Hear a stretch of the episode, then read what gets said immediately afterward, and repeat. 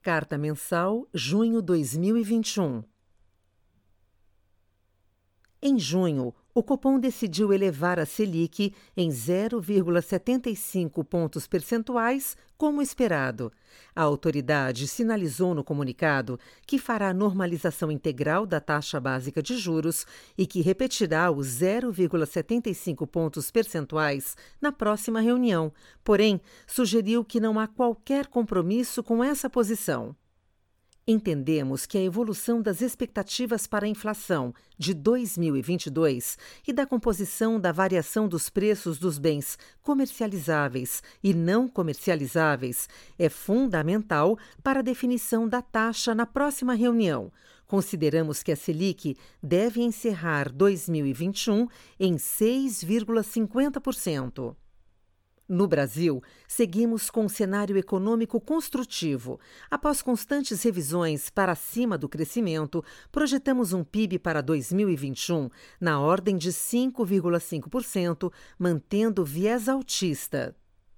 O maior crescimento, inclusive, tem contribuído para melhorar a percepção fiscal do país, seja pelas reformas pró-mercado, seja pela própria consolidação fiscal.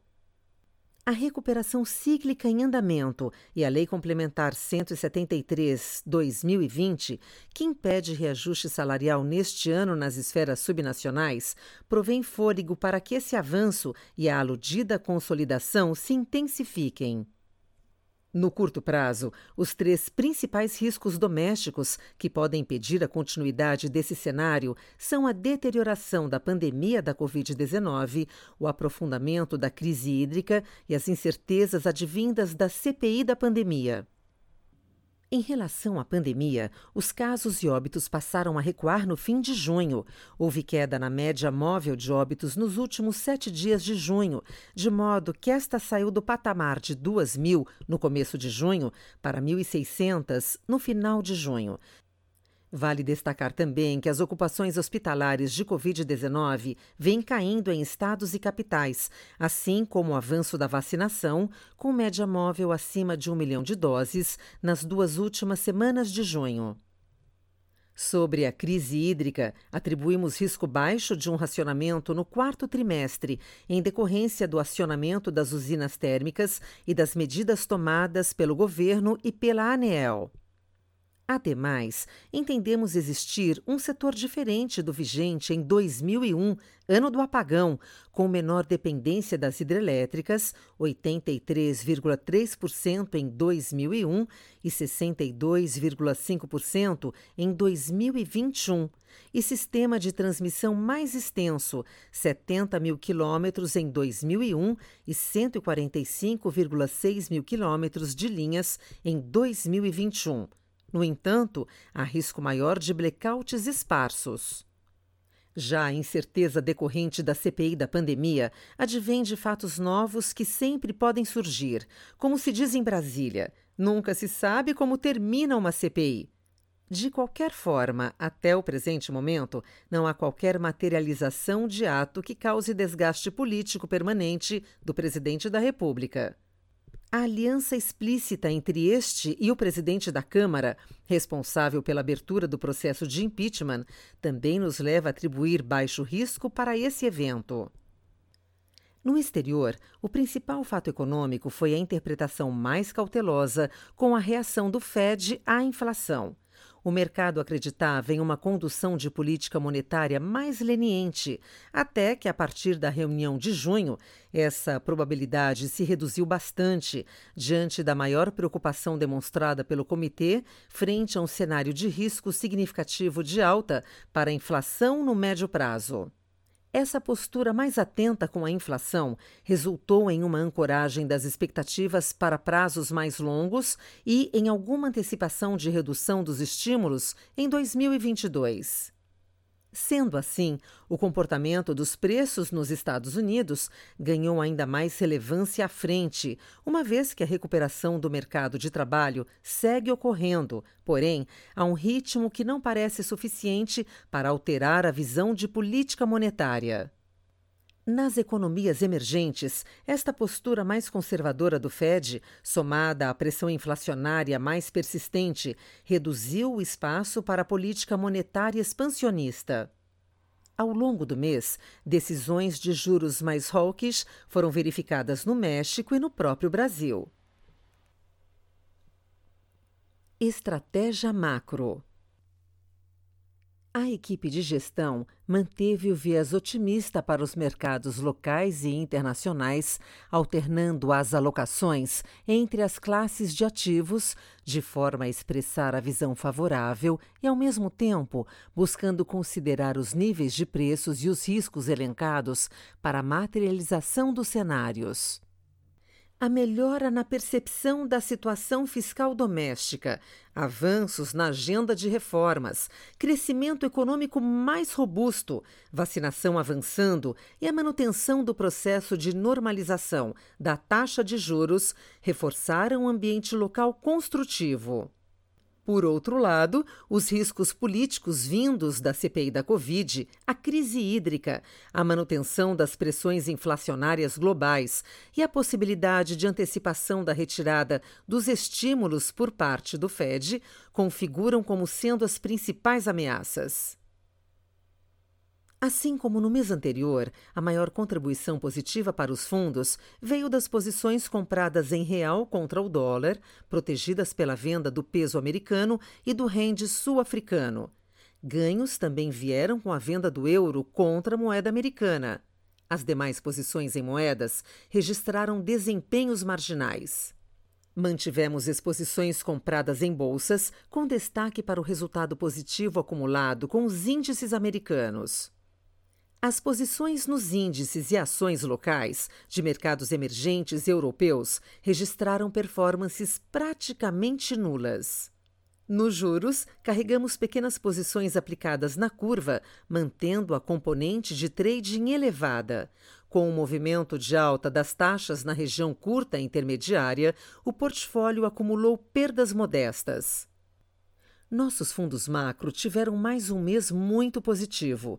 O Azequest Multi fechou o mês de junho com valorização de 0,77%, o Azequest Multimax com 1,20% e o MZK Dinâmico apresentou resultado de 1,07% no mesmo período, acumulando retorno de 4,38% no ano e alta de 10,94% em 12 meses.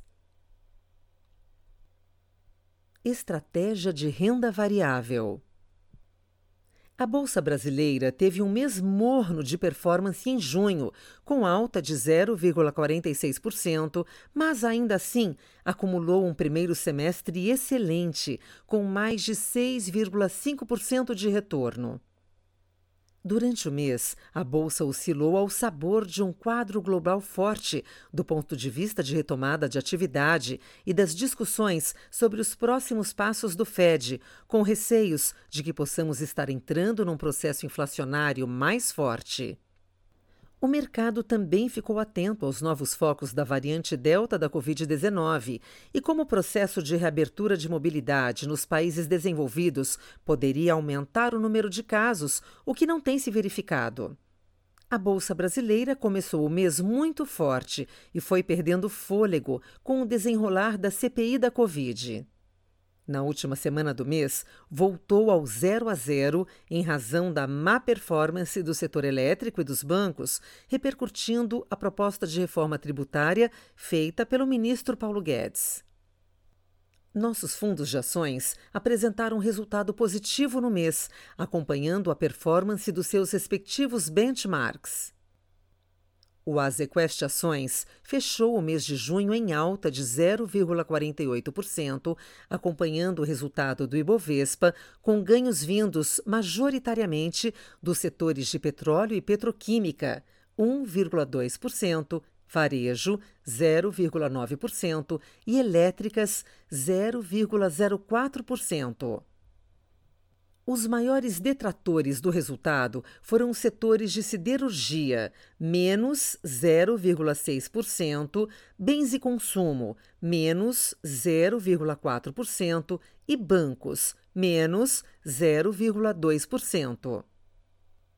O Azequest Small Mid Caps fechou o mês de junho em alta de 1,61%, marginalmente acima do benchmark, índice Small SMLL, com ganhos vindos majoritariamente dos setores de varejo, 1,1%, petróleo e petroquímica, 0,5% e bancos, 0,5%.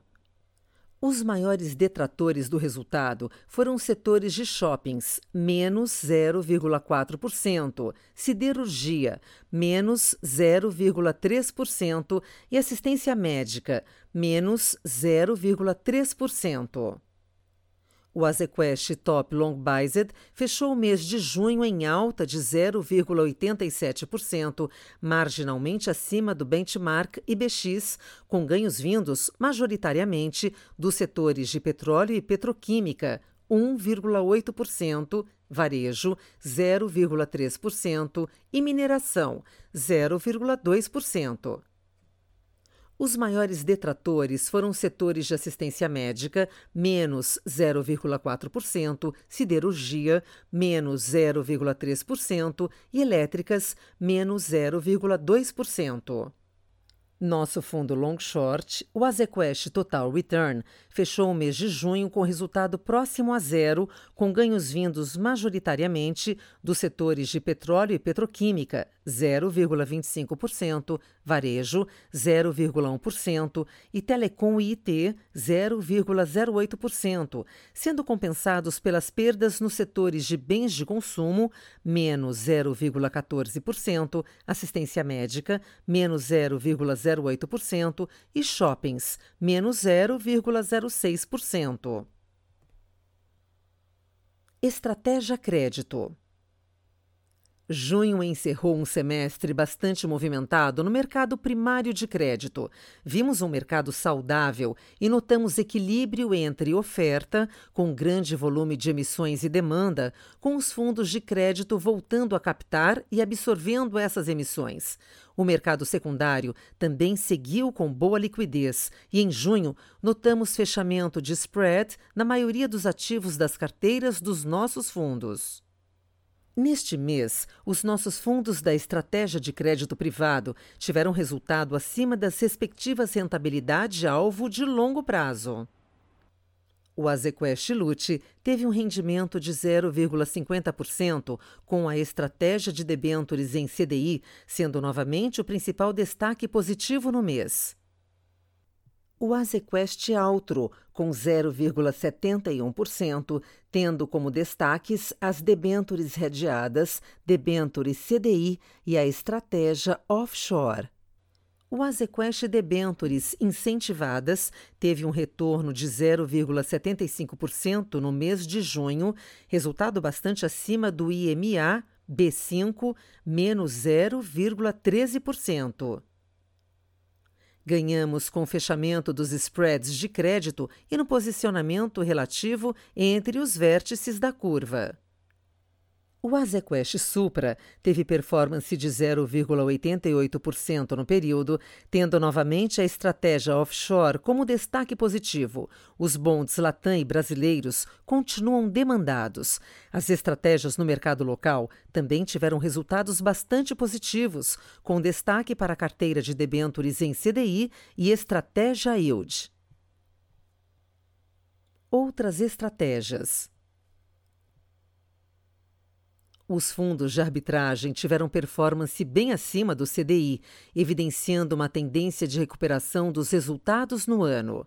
O fundo Azequest Low Vol encerrou o mês com 0,41% e o Azequest Termo 0,34%.